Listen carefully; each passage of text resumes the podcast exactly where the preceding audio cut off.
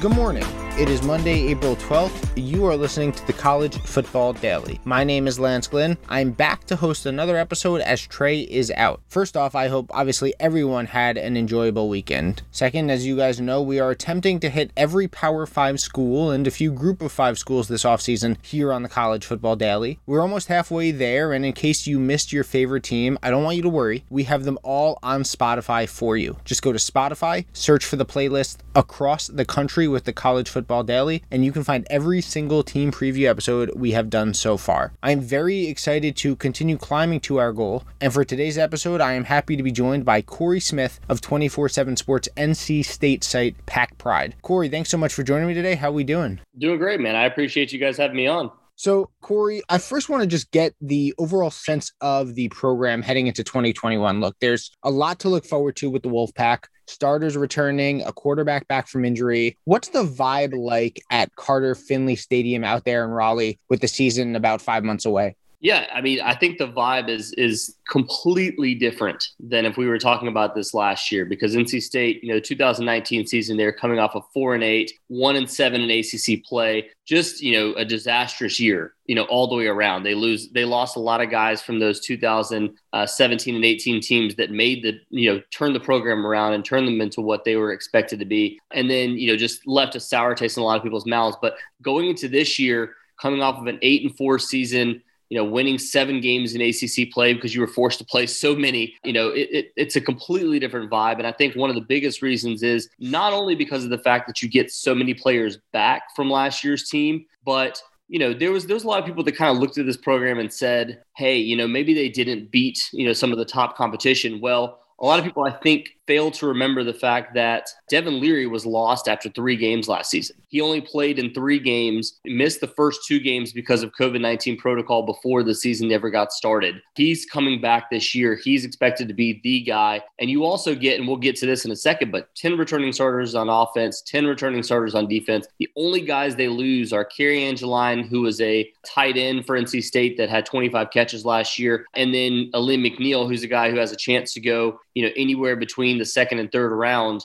uh, when the NFL draft comes around. He left early to go, you know, pursue his NFL dream. So there's so much talent coming back for this team and experienced talent as well. Like, you know, like I said, starters and, and a lot of guys around them that have starting experience. So the vibe is, you know, is really, really good for NC State going into this year. But again, it all, it all has so much to do with what they, how much they follow that up from last season uh, going into this year. That's going to say a lot about where this program is headed in the future. So before we get to specific players and positions, I want to ask about an addition, an intriguing addition in my mind, at least, to the coaching staff. Joker Phillips was brought on this offseason as assistant head coach and wide receivers coach. He's been obviously well traveled, most recently with Maryland. What does he bring to the staff, especially coming in with both previous head coaching experience in college and NFL position coaching experience as well? Yeah, I mean, it's obvious that he's a, a veteran coach uh, at this point, but everything that we've heard so far, uh, is that he stepped in and you know he's he's walked into a great situation. George McDonald that left from Illinois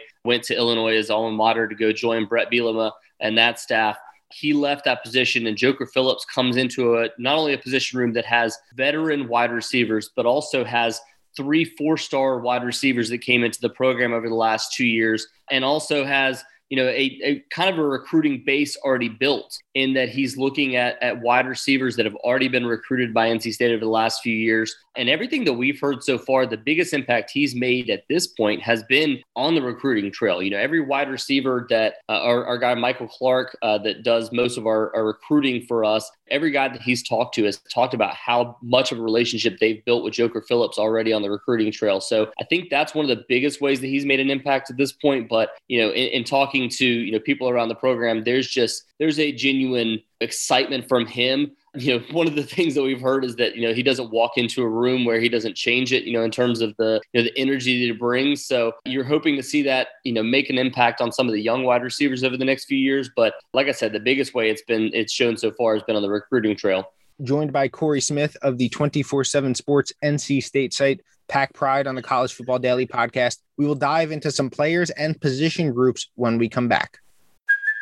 Hey, it's Kaley Cuoco for Priceline. Ready to go to your happy place for a happy price? Well, why didn't you say so? Just download the Priceline app right now and save up to 60% on hotels. So, whether it's Cousin Kevin's Kazoo concert in Kansas City, go Kevin, or Becky's Bachelorette Bash in Bermuda, you never have to miss a trip ever again. So, download the Priceline app today. Your savings are waiting.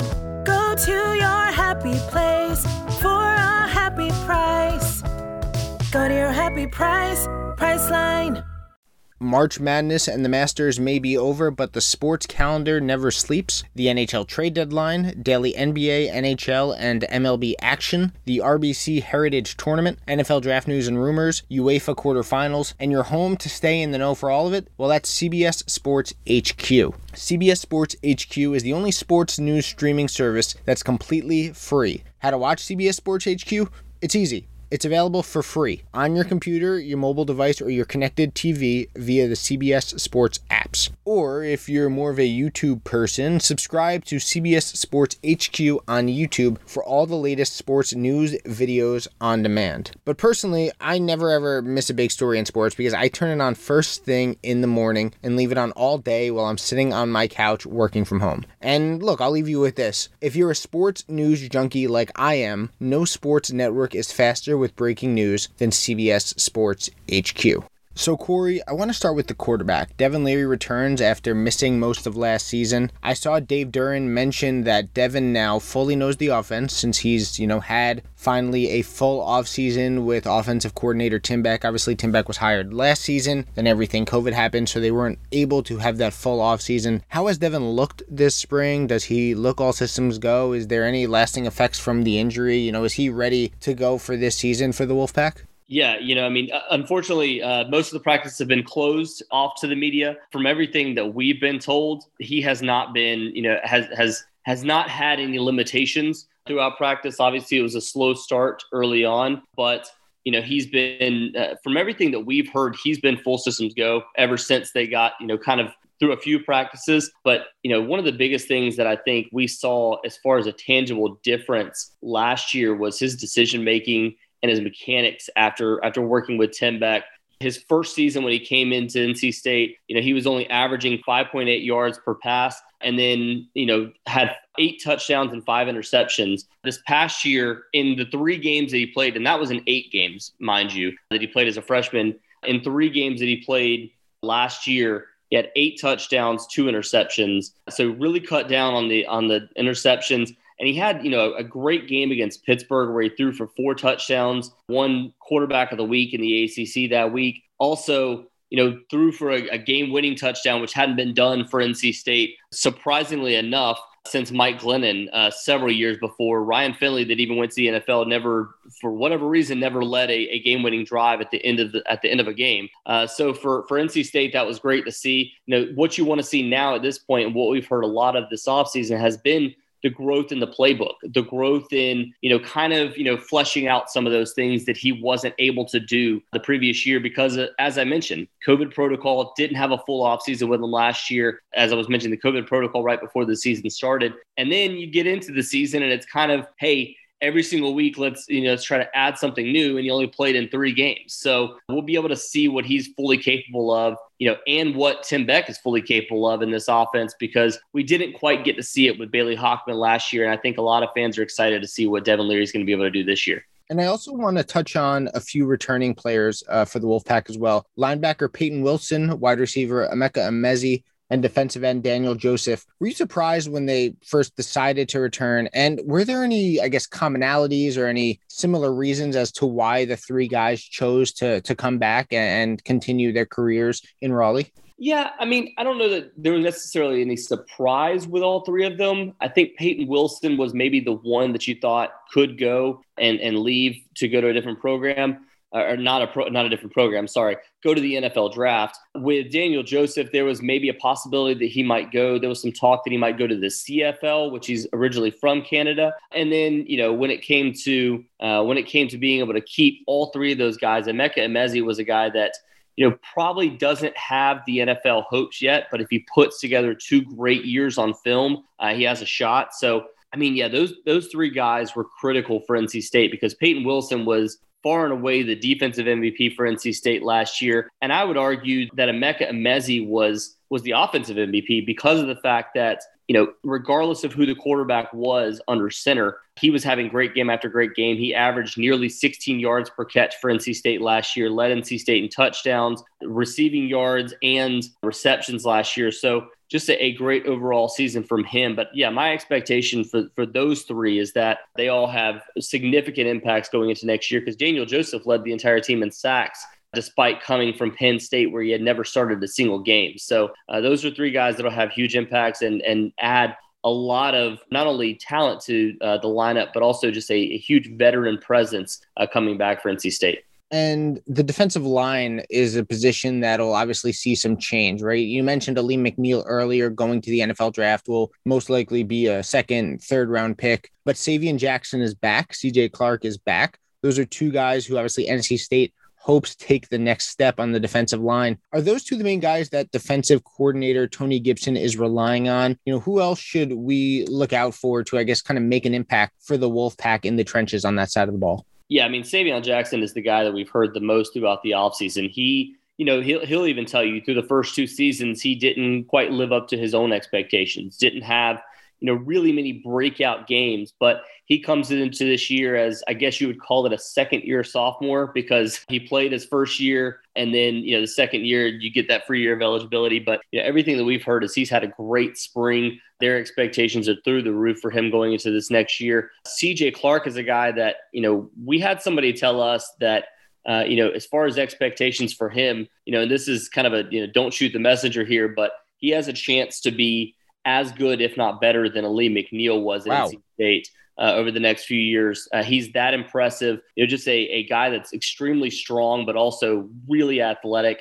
Uh, you know, he when he came to NC State, there was some thought that he might play defensive end, but you know, he's bulked up and become just an overpowering defensive tackle. Uh, it'll be interesting to see what he does in that nose tackle spot and if they move him around at all. But then, you, as you mentioned, Daniel Joseph uh, is another guy that you know for NC State they they have high expectations for going into his you know second year with the team. Uh, and Terrell Dawkins is another name to know. Terrell Dawkins, Savion Jackson, CJ Clark, and, and Joshua Harris all came in in the same class, all guys that were highly regarded. But Terrell Dawkins has been the one that's really, you know, kind of grown into his body a little bit more at NC State and become a, a, a more physically impo- imposing player. Uh, so I have high expectations for him. Uh, and, and one other guy to note, too, that, that comes to NC State uh, is going to be a guy in Cory Durden from Florida State uh, that is expected to transfer into the program. He was he would not play in the uh, the spring game because he was not with NC State uh, throughout the spring. He finished off his his year at Florida State. Will transfer in, and a guy that you know two years ago led the entire country in terms of uh, defensive pressures against quarterbacks. So it'll be interesting to see what they end up doing with him. The expectation is for him to play a little bit more defensive end along with Daniel Joseph, Terrell Dawkins, Savion Jackson, uh, and really have you know a lot of a lot of depth in those spots too. Cory, last one before I let you go. Look, in your mind, is there a path to, I guess, at the least, the ACC title game this year for the Wolfpack. Look, they they play a difficult schedule, no doubt. You know, obviously Clemson's on that, and we were talking about it off air. Probably the biggest game of the year um, in terms of possibly getting to an ACC title game. Um, but with all the talent they have returning, it seems like they have as good a chance as ever to push to the top of the conference. You know, is it possible in your mind to get there? Is it possible in your mind to get to the ACC title game, or are I guess expectations a little bit less than that in Raleigh? I don't necessarily think expectations are to get to the ACC title game, but I definitely think there is a path. And and it goes, as you said, it goes through Clemson. You know, NC State gets them at home in the ACC opener, you know, in week four, September 25th on a Saturday night. I'm sure, you know, NC State coaches have that date circled already. You know, they're not overlooking USF or going to Mississippi State or playing against Furman, obviously, but you know that's the that's the big one on the schedule. If they're able to figure out a way to win that game which would be dave doeren's first win over clemson during his time at nc state which probably you know maybe doesn't come as a surprise but you know given how many close games they've had against them they've never been able to pull that one off. So if they're able to pull that one off uh, then they have essentially they, they have a game against Louisiana Tech, and then they have kind of a, a week off after that before they go to Boston College and to Miami. Uh, you know, they, they, the schedule sets up nicely for them to be able to put those types of things together, but uh, they have to be able to compete with Clemson find a way to win that game. And if they're able to win that game, then stack up more wins against Atlantic teams uh, and have to hope that you beat either Miami or UNC and go unblemished the rest of the way in the ACC because, you know, the games against Syracuse, the games against Wake Forest, the games against Louisville, you feel like those are all winnable games and Florida State, I would even say. But the big, the big hurdle is getting over Clemson. And if you're able to do that with this veteran group, uh, you know, that sets the stage for the rest of the season and, and gives them that much more confidence that they not only can reach the ACC title game, but they can be one of the best teams in the entire ACC. You can follow him on Twitter at R Cory Smith, covers NC State athletics for Pack Pride.